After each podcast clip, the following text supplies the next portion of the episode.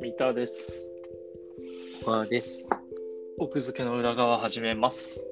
はい。連休をエンジョイしてるかっていうか、オリンピック始まったじゃん。始まってました。一切興味なし。いや、あの、それはね、あの、うん生きているんで、うん。情報入ってきますよ。うんただ、あの、私、ブラウン管テレビじゃなくて、えっとテレビがないんで、うんあんまり入ってこない、情報が。じゃあ、開会式一切見てないってことだからなんかゲームの音楽がいっぱい流れた。いや、じゃあ、テキストベースじゃん、それ絶対。ツイッターだ。ツイッターがなんか、うんそう、そうだね。うんといったところですね。まあ、そ僕うのね。オリンピックは。昨日だから夜開会式がやってて。うん。でね、いろいろこう、ツッコミポイント、話題ポイントが、なんかね、いろいろ盛り上がってたね。そうそうそうあって。でもなんか全体見た感じとしては、まあ、いろいろね、あの急に音楽の人がいじめで辞めちゃったりとかしたから、その中でも、なんか結構いろいろ、まあ一応、おおって思うポイントは作りつつ、まとめきった。まとめてたのかなっていう感じはしたけどね。うーん。個人的になんかだから、見てはないけどさ、うん。そのゲーム音楽うんがいっぱい流れてたってのを聞いて、うん、いや僕は今までの人生でゲームしてこなかったタイプの人間だから、うんなんか他の要素はなかったのかなって気になったんだけど小川見てたの開会式あ、全部見てよ。でその日ゲームの割合って別に100%とかじゃないでしょもうだからね、全然分かってないよ。あのね、ゲーム音楽っていうのは、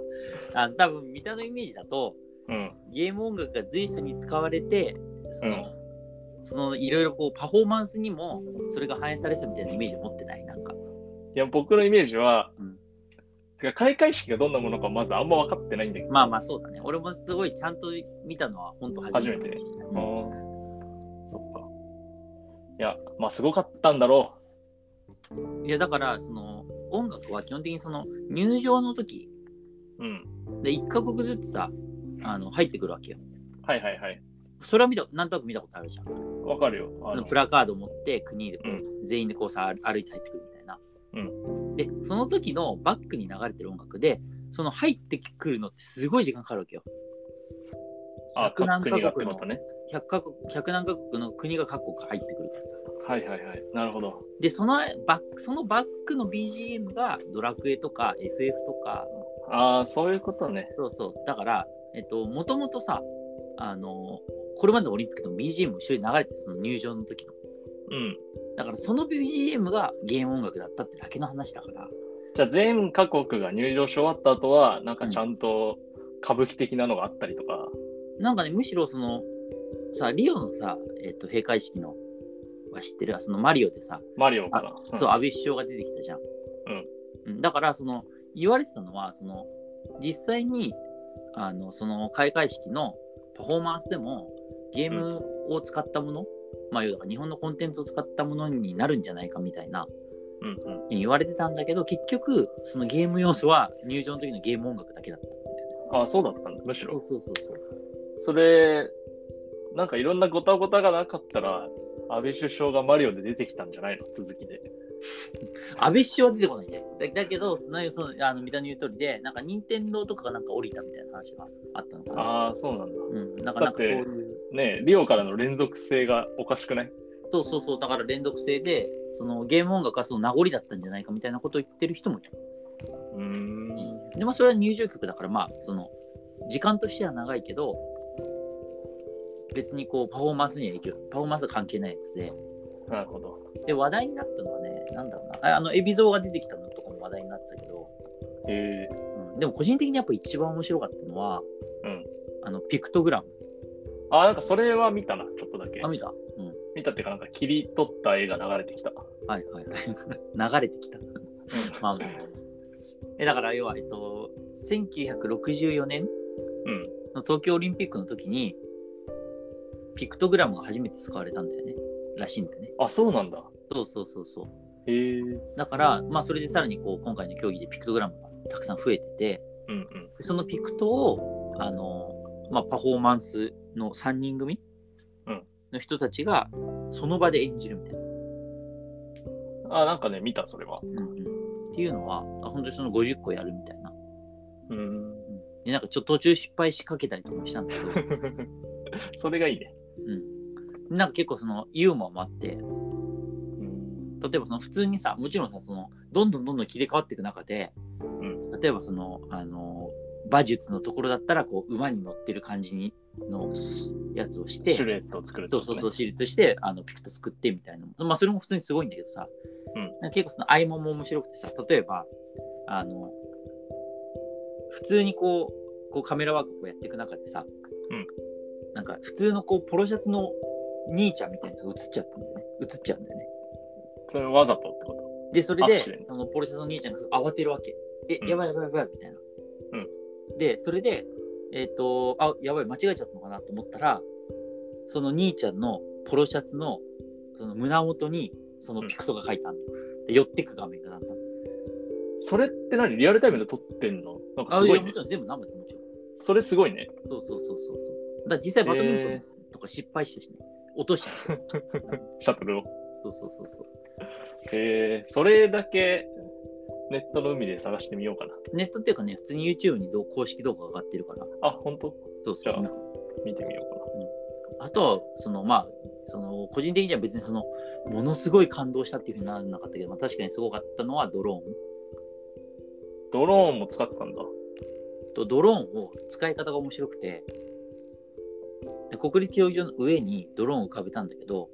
うんドローンを使って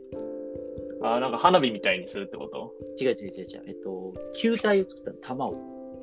花火じゃん。花火じゃあ花火って球球でしょ。いやいやいや花火は弾だけど別にその球体を作ったことが花火なわけじゃない違うまあまあまあね、まあね。えっと、球を作ってう、んそれを、えっと、だから、あのね、世界の地球を作ったって地こと。球を作ったんだよ。だから、その、あの、大陸とかも普通にこう、なんか、表現されてて、へえ。上に地球が浮かんでるみたいになってるわけよ。ああ、すドローン、なんかすごいなんねか。ドローン何十台を遠隔操作して、まあ、要はだから光らせるやつと光らせないやつみたいなのをして、はいはいはい、はで、い。こうなんか上にこう、だから地球がこう浮かんでる感じにしてる。それってすごい、なんか計算大変そうだね。まあ、だから、もちろん自動プログラミングでさ、やってるやってんだろうやけってど、ねるんだ。ろうけどさ。だからそれとかは結構、おおーってなってたけどね。なんか、どっかでまとめて見る機会があるでしょうーんでもなんかその逆に言うとまとめてみる必要はないかなと思っててう。本当えっていうのもいやあのつまんなかったとかじゃなくてうん。ピクトとかさドローンとかもあの要所要所さっき説明したみたいにすごかったんだけどさうん。なんかその統一して何かみたいなのがなかったんだよね全然テーマがってことそうそうそうだから例えばそのピクトだったらその1964年に東京で初めて使われたピクトをで、まあ、今回たくさん新競技も増えてでそれを表現しますっていうんでいう軸があったんだけどなんかそういう例えば1964年から今みたいな、うん統一で何かやればさ全然違うものでもあ全体としてあなんかそういうテーマでやってたのねみたいなさうんうん。のがわかるじゃん。だけどなんかね、それぞれはなんか、それぞれにこう、テーマみたいなのあるんだけど、一気通貫したものが全くなかったから、それは、だから本来はあったのかもね。いやだからそう、だからそれはもう本当に、あのーいろいろあったから、それがこう、なくなっちつゃっまたみ食い状態になっちゃったのかいうことなのかもしれないけど、うんまあなんか途中のこう、タップダンスみたいなとこもあるんだけどさ、すごい、いろいろやってるんだねそうそ。うなんか、江入戸の場火消しがして終わりじゃないんだ。そうそうそうそう。へえところがまあ、別にそんなに。ちなみにさ、うんその小川が認識してるかわからないけど、うんその入場する国の順番とかって話題になってそるうそう、めちゃくちゃ話題になってたよ。あやっぱなってるんだね。うん。ああいう順。なんか僕のツイッターのタイムラインって結構その言語オタの人たちをたくさんフォローしてるから、はいはいはい。彼らがすごい盛り上がってた。なるほどね。その、あいうえお順だから、うん普通のラテン語の順番だと、うんめっちゃ後ろに来るはずの、だからジンバブエの人とかが、うん Z だからね、うんすごい序盤に呼ばれてビビってるだろうなとか、うん、なんか言ってたよ例えばそのあのカカタールとカナダがほぼ同時に出てくるの意味わかんないだろうなみたいなああ、やっぱそう、そうそうそうみんなそういうのあるんだね。そうそうそうあれって、なんであれ、なんか、そういう、狙ってたのかな、海洋順は。それとも、ただ慣例、慣習的に日本、いややるんだあっれたらなんかああいう順だあったののツイッターで見たやつだから本当正しいかわかんないけど各国開催国が独自色を出して順番を決めてるらしいのよ、ああ、そうなんだ。うん、だからなんか例えば中国だとうん。あの反対字あるじゃんうん。反対字の書き順とか画数とかで並べてたらしいよ画 数何かを並べるときに画数順にしようっていう発や想ないってよなん。か書いてあったような気がしただからその辺もさほらそれさえもうさあのあのー三田の考えてるその偏見なんてわかんないけどね中国で当たり前なのじゃないのかわかんない、ね、それ面白いね。うん本当だだかからら。なんかそういうその独自の本当に並べ方っていうのは結構あるらしいああなんかそういうのをやるんだったら、いろんな国で開催する意義があるねって思ったわ、今。うーんでも次のオリンピックって中国だっけえ次はそうえっと北京北京ってこの前やんなかったっけ あ違うえっともうごめんあごめんごめん次っていうの冬季じゃなくてね夏季ね次の夏季あ夏季次のパリ夏か季はパリパリパリパリだから中と次の中国はあの北冬季京かは冬季で次の、えっと、夏がパ夏リでがうんうん、そのな次がロサンゼルスかな